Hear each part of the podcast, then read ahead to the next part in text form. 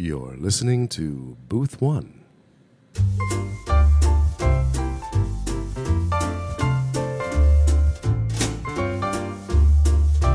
That's a very Booth One After Dark approach. Okay, I'll take it. Absolutely. Well, this is Gary Zabinski, and you've come to the right place for the best in the art of lively conversation about the arts and popular culture. My loyal co host Frank is on an extended European vacation visiting the Crown Heads, I think. I'm not, sh- I'm not sure if he's seeing all the Crown Heads or not. We'll get to hear all about his foreign adventures and possible intrigues when he returns in an episode or two. But for today, my guest is Richard Shavzin, a friend and colleague from, what would you say, Richard, about a million years ago? Oh, approximately that, yes. Maybe half a million. We'll get to that in a minute. Richard is an award winning director, actor, producer, and litigation consultant. More about that as well in a few moments. He draws on a strong theater background to train professionals in presentation skills. He consults for law firms across the U.S. and the Northwestern University Law School. Am I getting all this right? Yes, actually. Fantastic. His acting career includes uh, movies, television, radio, commercials across the U.S. and Canada. Uh, you've been a freelance director since, oh, I guess the late 80s, mid to late 80s. Early 90s.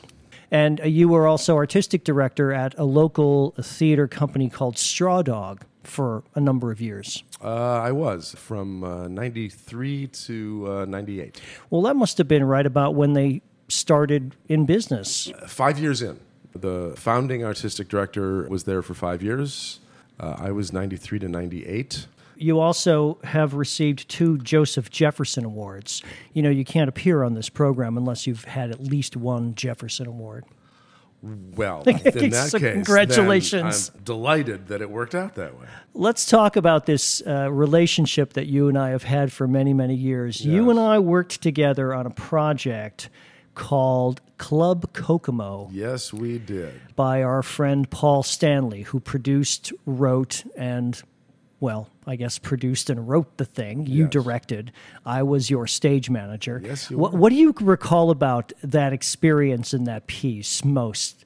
What I recall most and, and, and most fondly was the collaboration between this uh, amazing group of people that ended up being involved on a variety of levels and, and, and different areas. All of the, the actors, you as a amazing stage manager, our design team Yeah, the design team was was was, cool. just great. And maybe my, my most favorite thing, you know, right off the top was what was done with that space at Northlight that before that I didn't know you could do.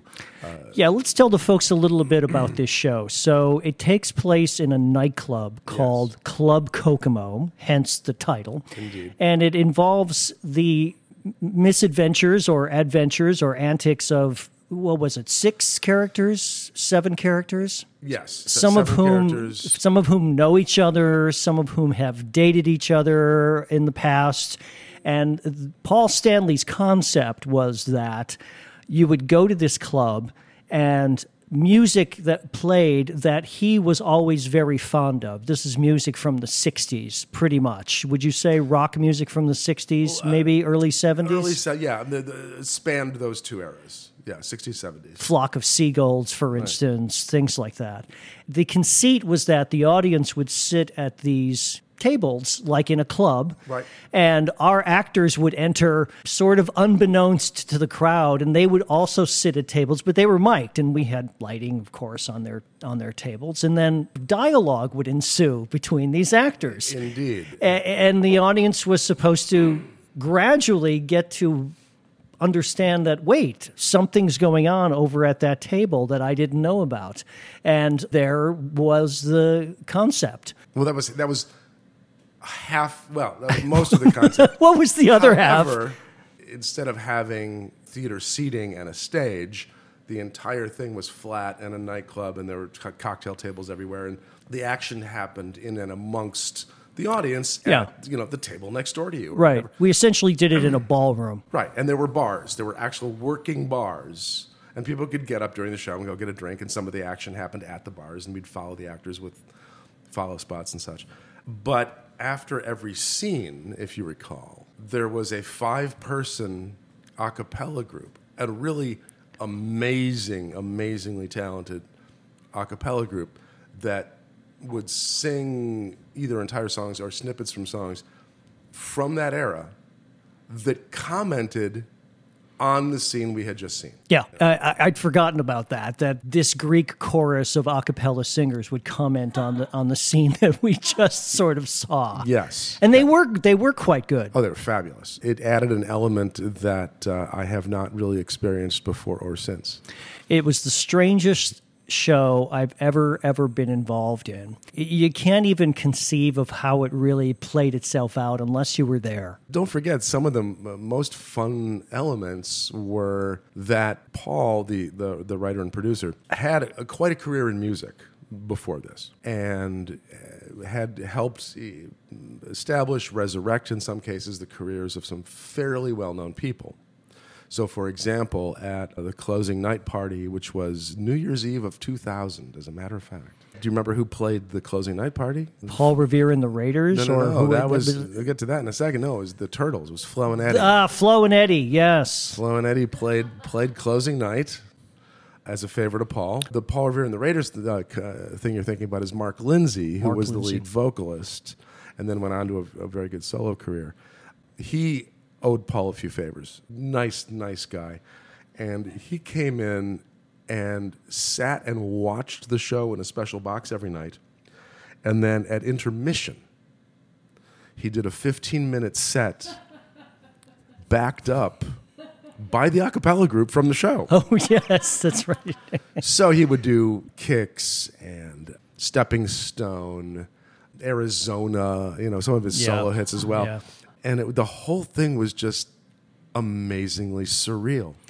It was bizarre. Again, the, the, the strangest show I've ever, ever been involved with. How did this not make it to Broadway?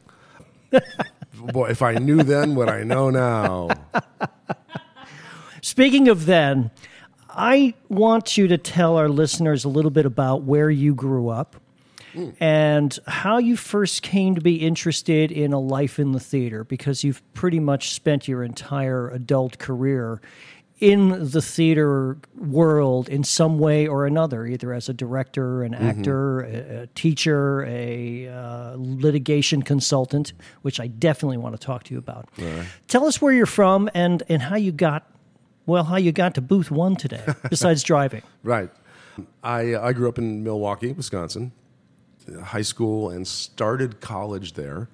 In those days, and we're talking uh, uh, the mid 70s, generally the goal was to get out and go to college in Madison, which I couldn't afford to do immediately. So I uh, spent a couple years in college working full time and going to school in Milwaukee and still living at home, and then uh, went to Madison University of Wisconsin. University of Wisconsin. And actually, I was going to save the world through clinical psychology. You were a double major or something of theater and psychology. Indeed. But I started at, with psychology in Milwaukee and I went to Madison. And then my girlfriend at the time uh, suggested a class. I needed one three credit class to fill out my schedule, right? And I had a lot of heavier classes and I wanted something light. And uh, she said, Yeah, hey, I, why don't you try first semester acting? I took it a couple of summers ago. I had a great time. And I thought, well, hey, I did some of that in high school. That sounds like fun. Yeah. and I just never looked back. Just totally, totally gave over, got the bug, blah blah. What was your first show? Do you remember what show you were in? I do, and I had to cut my hair because I was at this was the '70s. I was a you know typical hippie, hair down to eh, you know several inches past my shoulders, Wow. and I got cast in um, A View from the Bridge, which remains one of my favorite plays. As the as the older lawyer, uh, as Mr. Alfieri, it also led to uh, me getting contact lenses because, and this is incredibly bizarre. It was such a tiny theater. It was a, a, a small classroom theater on the fourth floor of the theater building in Madison. So the way that the dir- director had done it was the lawyer's office was a corner of the stage, and I was always there. And he does some direct address narration, and then the, the main, main character, Eddie Carbone, comes in and out of his office. So I was always in his office, and the lights would go down. And then when we were going to do a scene, the lights would come up. And the director did not want me wearing glasses. So what I was doing when I during most of the play when I had nothing to do was I had these law books and I would open them and I would stare at them and I couldn't see a thing because I'm very nearsighted. and it was sort of this fuzzy black ink on parchmenty book paper literally would put me to sleep, would make me drowsy. I never fell, fell asleep in front of an audience, but I did get sort of lulled to sleep during um, dress, I think, finally, during tech or dress. So I, uh, I said, yeah, this isn't going to work. I need to, I need to go get contact lenses. Ah. And, and did almost instantly. I think that's a fair reason to get contact lenses so you don't fall asleep on On stage. stage, yes, absolutely. That's yeah. Word to the That's wise. acting 101 right there. You work uh, training litigators and consulting gigs for law firms. Do you still work for Speaking Legally? Yes, uh, Speaking Legally is one of the two entities. That's actually a partnership I have with another actor director, uh, Kevin Tice. Ah, Kevin Tice has been a guest on this show. Well, see, there you go, and everything We comes full have only the best. And we have a uh, another partner that, through sheer coincidence, we both knew, who's an attorney, and we banded together, and that's actually for uh, coaching litigators on performance skills. The other entity is called Chicago Litigation Consultants, and on that one is uh, where I bring actors into law firms, and in one case, a law school and we portray either clients or witnesses or whatever uh, for purposes of training younger lawyers in various skills, uh, deposition, trial practice. But tell me how that would work. Let's say I'm a up and coming litigator Mm. and I want to improve my courtroom presence Sure. and presentation. Is that sort of where that starts? The first entity, the speaking legally part, which is the, the actual presentation skills, yes, that can happen a bunch of different ways. It can happen, uh, we've had firms hire us to go in and work with anywhere between half a dozen and two dozen of their associates and sometimes partners on those kinds of skills. We can do it individually. You know, individual litigators call us. Sometimes if they're inexperienced, sometimes if they haven't been in court in years. We've had that come up. And they need to sort of refresh those skills. The other side of it is, for example, what I just got back from uh, doing. One of my clients uh, had some training a couple for the last two days in New York. Actors will come in and play witnesses in a very structured exercise to train them, say, how to take better depositions. So the actors will each play four different characters. You do a round robin in different rooms, and the lawyers sort of hone their skills in how to ask better questions, what kind of questions you ask when. Uh, in this particular case, although this doesn't happen all the time, but I think this is the way that they really get best value. One of those rooms, there's a camera, and the young lawyer gets recorded doing this session. And then when they're done getting the critique from the law faculty on the actual law part, that video is dumped onto a flash drive and they bring it into a room next door where I sit and we go over the actual communications uh, and, and presentation skills. Sometimes it's physical, sometimes it's, it's verbal, sometimes it's uh, word choice. It can be all over the map Sure. depending on what, you know, what that particular Sure. person needs How did you fall into this? it w- couldn't have been more accidental. I first moved to Chicago in uh, 81 from Madison, and at the time, almost all auditions and everything and those kinds of opportunities were in the reader. Right, that was the that was the, uh, The Chicago Reader, Exactly. local publication here. there was no industry rag at the time, so it was before performing existed, for example. And that's that's where it was. And anyway, there were there were ads in there for actors to play witnesses for a mock trial for a summer thing, you know, a couple weeks here, there, whatever. And I did that for a while, and then they got tired of paying the money that we were getting, which was not no lordly sum. Yeah, I wouldn't think so. Yeah, but they didn't even want to pay that, and so they reduced the pay. And then most of the professionals who were doing it, we all left. And a few people, from what I understand, stayed, and then they stopped paying at all, and everybody else quit. And I, I have no idea what happened to that. But that was sort of my first taste of it. And then a few years later, another girlfriend of mine was doing this exact same gig in the very, very early days for Northwestern Law School. And in those days, the rule was that you had this gig every year. It was like a three day gig. You had it every year until you couldn't do it. And if you couldn't do it one year, somebody else got it and it was theirs to, until they couldn't do it. Maybe not the best personnel system ever created. I was directing at that point. I had become the artistic director of Strawdog at that point. I was running a large set of auditions, so I had a reputation of a guy who knew most actors in town. Sure. So they asked me to start hiring the actors for that, and that's really how it uh, it all started. Well, you've been doing this a long time now. Yeah. I'm going to ask you a little bit more about that in a minute, but let me ask you this question. Are you an outdoors person? You don't strike me as an outdoorsy type. I'm a limited outdoors person. Uh, uh, I'm not an athlete. Okay, fair enough. Let's put it that way. have you have you heard of glamping? You know, it's ringing a bell, but I can't. I, I don't think I could define Glamping it. glamping is glamorous camping. Oh. Tents, sleeping under the stars, ghost stories, and in this case, gold leaf s'mores, cocktails uh, of champagne, two massive bathrooms with showers. You know, you know, camping. Well, sure. Well, at least that's how the Gwen, which is a hotel here in uh, Chicago, at least that's how the Gwen does camping with their urban glamping experience. It's a tent on a fancy outdoor terrace, and yes, you may book it for you and your lovely date now through September 30th. And it's this beautiful pavilion of a tent set on top of a rooftop, perched on the expansive uh, 16th floor of Gwen Lux Suite Terrace, complete with plush lounge furniture and a gas fireplace.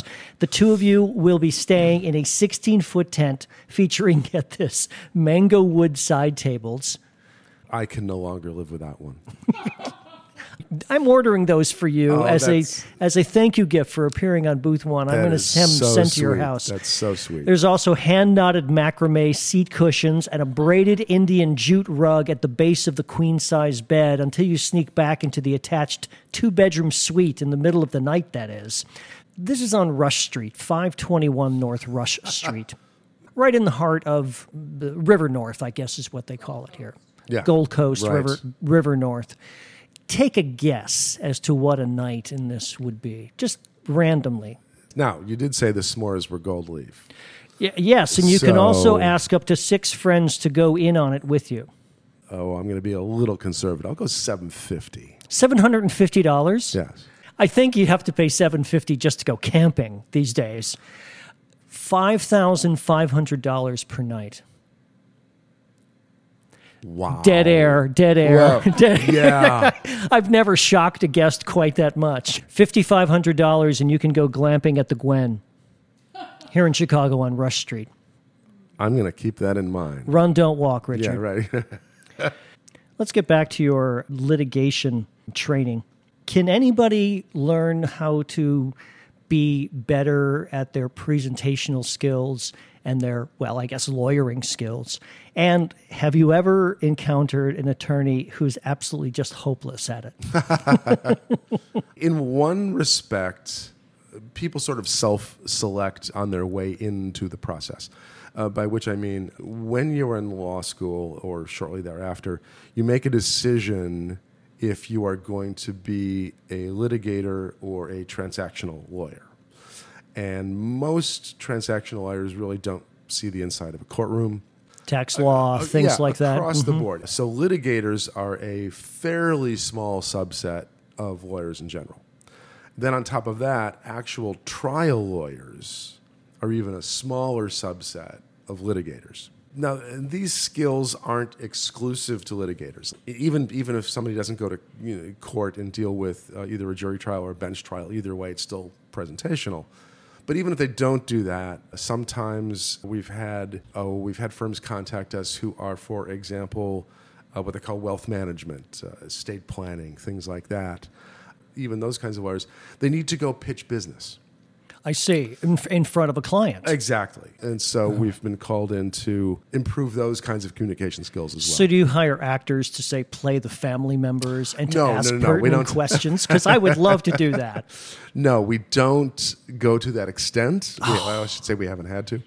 No, the the actors are strictly for playing witnesses and and or clients for that other kind of training.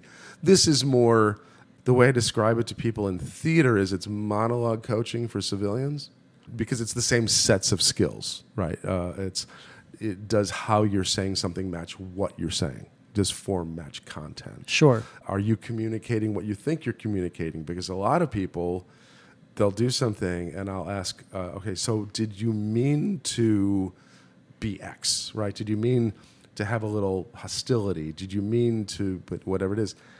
Frequently, they have no idea how they're coming across. How that's where your theater training as mostly a director comes in because you're reading what the actor is doing on stage and they could be doing things that are reading in a way that they have no idea, as Absolutely. you say with uh, these attorneys, sure. right? Absolutely. Have you ever run into anybody who was just absolutely? Oh, right. Uh, a very difficult one, not impossible, but probably the most challenging on the continuum that you're asking about.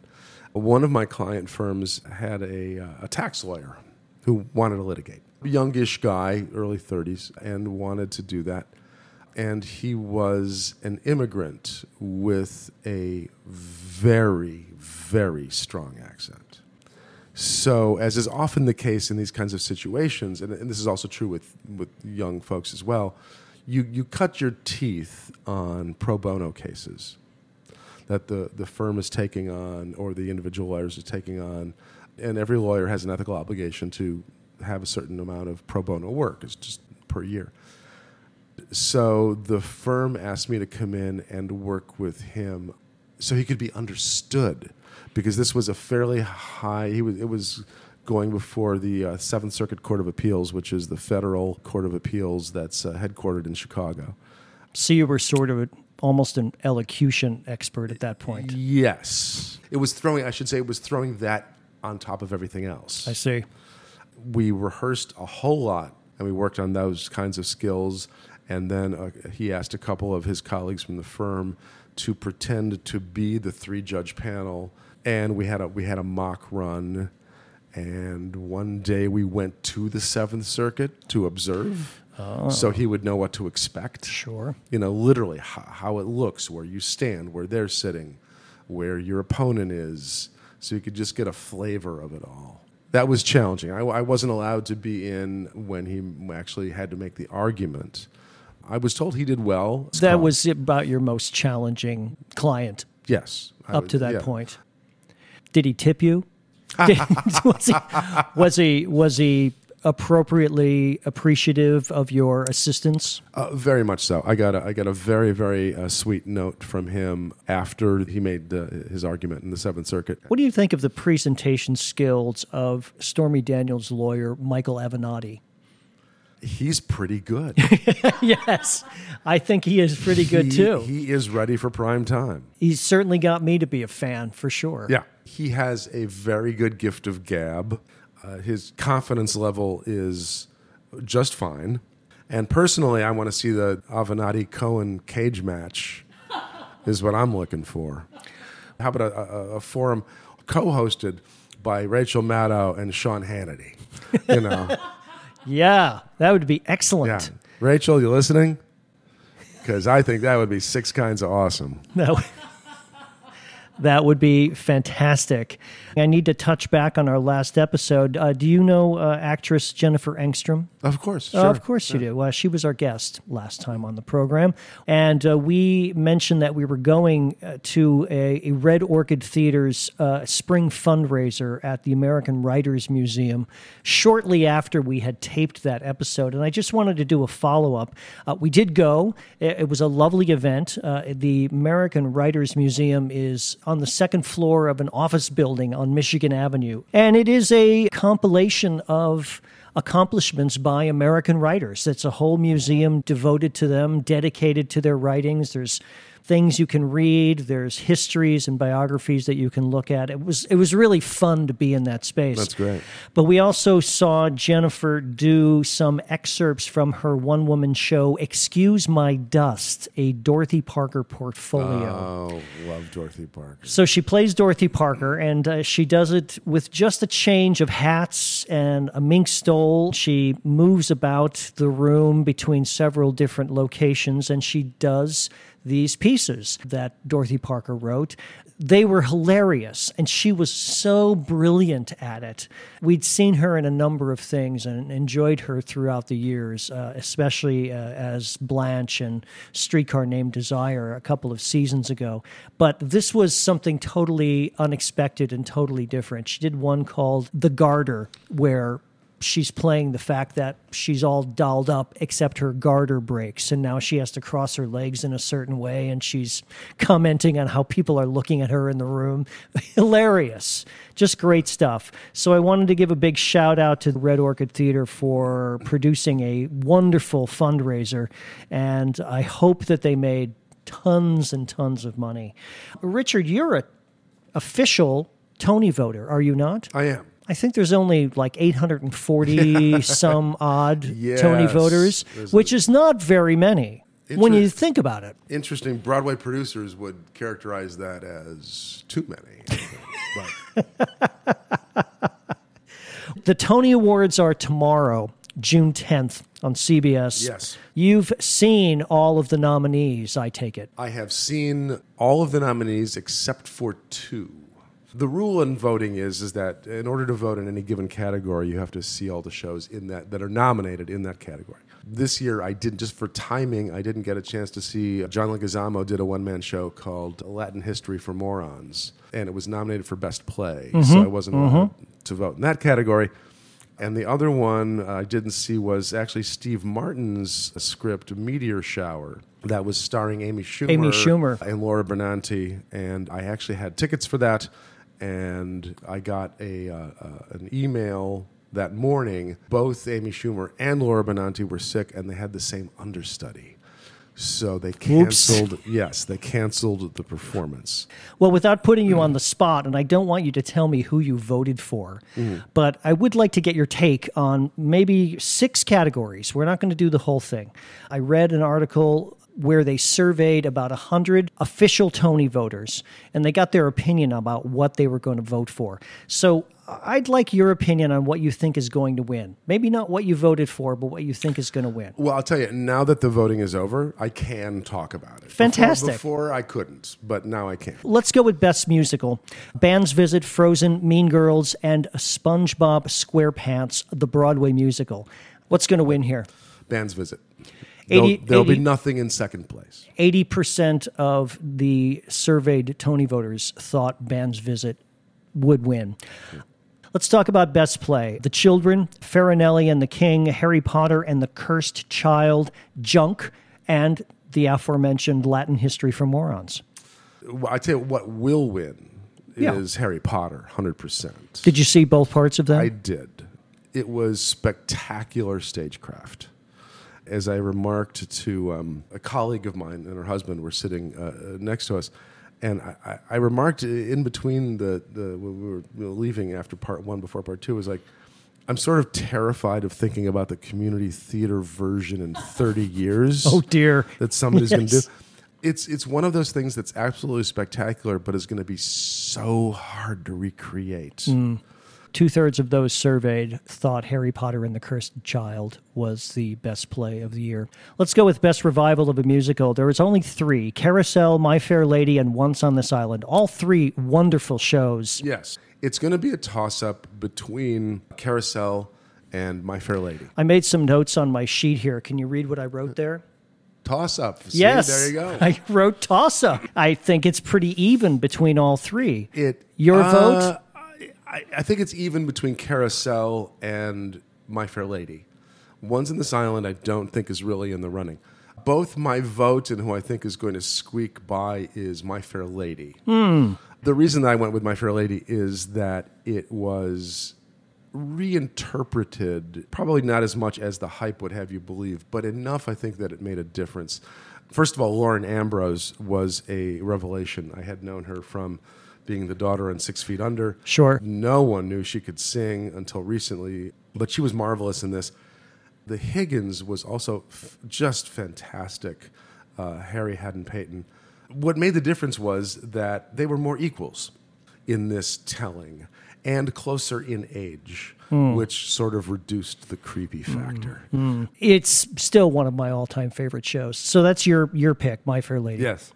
Let's go with revival of a play. This is not such a great category. Angels in America, Lobby Hero, Three Tall Women, The Iceman Cometh, and Travesties. Interesting. Why'd you say it was not such a great category? I don't think uh, any of them are as interesting as Angels in America. I think the point of best revival is not necessarily just the script at this point, but, but production as well. And, and that's true even for the best play category. It was actually an incredibly strong year. Every single one of those productions was top notch. And I really enjoyed all of them. Angels is going to win. All right, I'll mark that down. It was just a mind blowing experience, revival, brilliantly directed, brilliantly acted, just a joy to behold. And seven and a half hours? Okay, I don't care. Let's talk about some performances. Leading actor in a play, and we'll just do a few of these. Leading mm-hmm. actor in a play, Andrew Garfield in Angels in America, Tom Hollander in Travesties, Jamie Parker in Harry Potter, Mark Rylance in Farinelli and the King, and Denzel. I don't even have to mention his last name. Everybody knows who Denzel is in The Iceman Cometh. Your pick? It's not the most difficult category. That there's a couple others that are that are more difficult. But it's going to be Andrew Garfield, almost certainly. 66% of those surveyed said they picked Andrew Garfield for this. almost any of the others gave top notch Tony worthy performances, but Garfield was just spectacular. well deserving of their nominations in that whole category. Leading actress in a play, Glenda Jackson in Three Is- Tall just- Women. you can stop the list right there. but go ahead. Ninety percent of those surveyed said Glenda Jackson would win this category. I'm shocked it was that low. Really? Wow. I'll, I'll mention the others just out of fairness. Uh, Yes. Condola Rashad in St. Joan, Lauren Ridloff in Children of a Lesser God, and Amy Schumer in Meteor Shower. Right. Steve Martin play. Yes. So you think Glenda Jackson is a shoe in, like most people do? There's absolutely no question about it. First of all, first of all, by the way, how nice for her to have something to fall back on when her 25 years in Parliament didn't really work out. Indeed. Um, sitting sitting in the audience for that show was like taking a master class. It was effortless. It was putting the thought bubble over her head. Like, I just belong to be here. This is my milieu. It Yeah. was it was just a joy to watch. Leading actor in a musical. I think this is an interesting category this It's, year. uh, this is a hard one. Harry Hadden-Paton, as you mentioned in My Fair Lady, Joshua Henry in Carousel, Ethan Slater in SpongeBob SquarePants, the Broadway musical. I better say the whole thing or else I'll get letters. And Tony Shalhoub in The Band's Visit. Tony Shalhoub was delightful and heartbreaking I agree. and just absolutely fabulous. However, he doesn't sing in, in the play just because that character doesn't sing. So that might be uh, just a little bit of a bridge too far for some voters. He does have one short song in the second act, but he almost doesn't even really sing it. It's while He- he's conducting uh, on the bench there. in- it's, on the bench, and it, so it's a little bit of a recitative. very, very Henry Higgins of him. Yes. yes. So your choice here. This is this this was hard. Yeah, who'd you vote for? Uh, Joshua Henry. in Carousel. in Carousel. Uh, it was a fantastic performance. Slater's a dark horse for SpongeBob. It's an incredibly energetic performance all over the map, but I went with Joshua Henry. Good for you. Uh, finally, let's do leading actress in a musical. Uh, Lauren Ambrose, who you talked about in My Fair Lady, Hailey Kilgore in Once on This Island, LaChanze in Summer, the Donna Summer musical, uh, Katrina Lenk in The Band's Visit, Taylor Louderman in Mean Girls, and Jessie Mueller in Carousel. A, a, a jam packed category. How about this leading actress? Who'd you vote for? There was like to me no choice. It was uh, Katrina Lenk in Band's Visit. 65% of those surveyed said thumbs up to her. Yeah, absolutely. All right, I'm marking yours down, and I'm going to revisit them uh, on the next episode after the Tony Awards, and we'll see how you did. Great. Something that I wanted to mention about the Tony Awards as well, and I'm going to try to do this without getting too choked up. Melody Herzfeld found out she was getting a Tony Award for teaching drama while she was teaching drama. Just days before Mother's Day, uh, Herzfeld, on the faculty at Marjory Stoneman Douglas High School in Parkland, the scene of the mass shooting on Valentine's Day, got the call that she was going to receive the 2018 Excellence in Theater Education Tony Award. Mm, that is just charming. Here's what she said A strange number came across my cell phone while I was in class taking attendance. And this voice said, Can you please hold for the Broadway League? yes. As if the Broadway League is, Is like a- a- the queen. An, an entity. Yes. Yeah, yeah, yeah. And I'm thinking, okay, what's this all about? She said. Then the president of the league got on the phone and introduced himself and yada, yada, yada. Tony Award. And my jaw just dropped. Everything ended when I heard Tony Award. I don't think I heard another word. And then it was followed up with an email, thank God, because I wouldn't have remembered anything. Herzfeld will attend the 72nd annual Tony Awards on Sunday. That's tomorrow from the recording of this broadcast. Herzfeld's award comes with $10,000 for the theater program at Stoneman Douglas. See, I'm getting all choked up. Oh, that's great. And two tickets to the Tonys and the post show gala. And she said, Tomorrow, I guess I'll go to Nordstrom's and get a dress. She's been teaching at Stoneman Douglas since 2003 and produced more than 50 productions at the school. Oh, that's fabulous. I'm hoping that in this case, they will fully have this on broadcast. I would be surprised if it wasn't part of the televised uh, Tonys. I think I think they'll do that. They would be very wise to do so. Among the uh, members of Actors Equity Council who are all Tony voters, we all get swag from the producers from most of the shows. They'll send commemorative booklets. If it's a play, they'll usually send the script. If it's a best play nominee, if it's a best musical, they'll send the soundtrack or the original, CD, original cast yeah. recording. But uh, that swag was collected in in our three office cities in Chicago, in uh, uh, Chicago and New York. LA does their own thing, and all of that swag was sent to the students in the theater department at Marjory Stone Douglas High That's School. That's fantastic. Yeah. What a great story. I'm going to ask you this question, which I've asked with guests before. Uh, if you could have done anything other than make a career as a theater professional, what might you have chosen? And I know that you studied psychology in Right. college. Uh, would you have been a psychiatrist or a therapist of some sort? Or is there some. dr- If you could have your dream job outside of your chosen profession, what might that be? At one point I wanted to be an astronomer, you know, and, and that was sort of a, a, a childhood thing. But I think something in, if it was totally outside of, of the theater, something in, in science or mathematics. Really? Yeah. Astronomer is a pretty good uh, profession. When I say child, that was like, you know, seven, eight years old kind of thing. But I was, a lot of people in my, in my school thought I was going to go into math. And at the time I thought, man, that's got to be boring. Um, you know, despite the fact that I was good at it. Now, in the fullness of time, there's things that would be absolutely fascinating. Yeah. Richard, we finish our podcasts each week with a segment we call the Kiss of Death. Thank you for So laughing. was- yeah, stop teasing me. Because uh, it is a celebration of the life of someone that we've just lost or lost recently. Yes. And they could be famous or not famous in the entertainment industry or not. And we search for people who impacted our lives in a certain way. This is one that I'm going to have some trouble getting through. Rachel Rockwell Oh, yeah.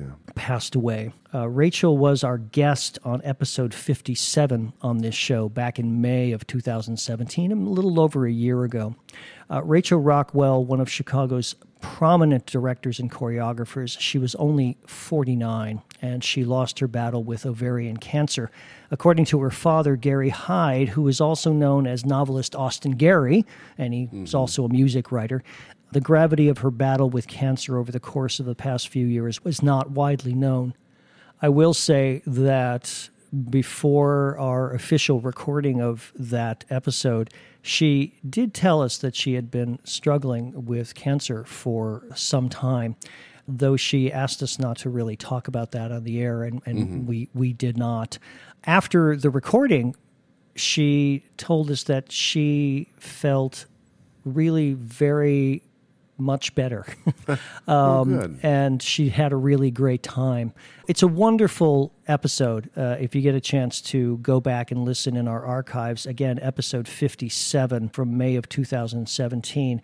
I'm going to talk a little bit about some of her accomplishments. Mm-hmm. She amassed a vast and grand body of work in Chicago and was best known for her critically acclaimed work on musicals, most notably The Sound of Music, Ragtime, Sweeney Todd, Les Miserables, Oliver, Disney's Aladdin, the 25th annual Putnam County Spelling Bee, Mamma Mia, The Emperor's New Clothes, Shrek. She made her Goodman Theater debut with a revisionist revival of Brigadoon, and at the Chicago Shakespeare Theater, she directed Ride the Cyclone which eventually moved to off Broadway. Mm.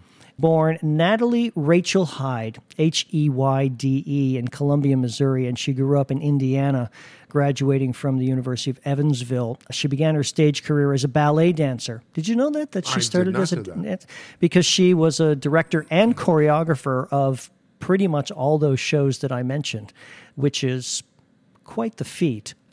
Her first show in Chicago was as a dancer in the Will Rogers Follies at Candlelight hmm. Dinner Playhouse. Remember Candlelight Dinner Playhouse? I saw all of my first musicals at Candlelight Dinner Playhouse out in the suburbs uh, when I was a child. She soon made a name for herself as an actress in numerous productions, but her true passion was directing. I was always directing, always very critical. Uh, I just didn't know it, she said. Now I get, I'm getting paid to do it. she changed her name. This is, this is fascinating. And she alluded to this on the air. She changed her name to Rockwell after her father, who is also a numerologist, told her a name change was a good idea. We were talking on the phone one day, he said, about her name change, and I, I told her to keep Rachel, which was her well, at that point, her middle name. And then she looked out the window and saw the street sign for Rockwell. She was living on Rockwell at the time, uh, which is a well known street here in Chicago, a yes. small side street. Sure. I told her those names would bring her lots of success in the limelight and illumination. Hence, Rachel Rockwell was born. Uh, Rachel was a true Chicago theater success story. The possibilities were uh, endless for her. She possessed all the qualities needed, other than time, I guess, to realize what was definitely ahead for her. Rick Boynton, who was also a guest on our show and is the creative producer at Chicago Shakespeare Theater and a longtime friend of Rachel's, she directed there quite a lot, said, When Rachel was directing a show, everyone, actors, designers, crew, producers, felt confident and certain about the creative journey ahead. Hmm. You've been in the rehearsal room and you've been involved in many productions, Richard. It's always a memorable and splendid experience when you can say that everyone, all the collaborators were on the same side. Absolutely. And it, it's so uh, incredibly important because what we do, the art of theater, is the single most collaborative of the arts. There are so many moving parts. And when you get people that rally around a central figure, which the director must needs be, that's when the fabulous things happen. And honestly, that might be the single biggest theme that I have heard out in the ether, both inside and outside the theater community, about Rachel in the days since she passed, have has been exactly that the collaborative nature and how much everyone who worked with her, to a person, just had nothing but fabulous things to say about her about her work ethic, about what it did for the project. Rick Boynton goes on to say that she was a magical combination of astounding talent and beautiful person.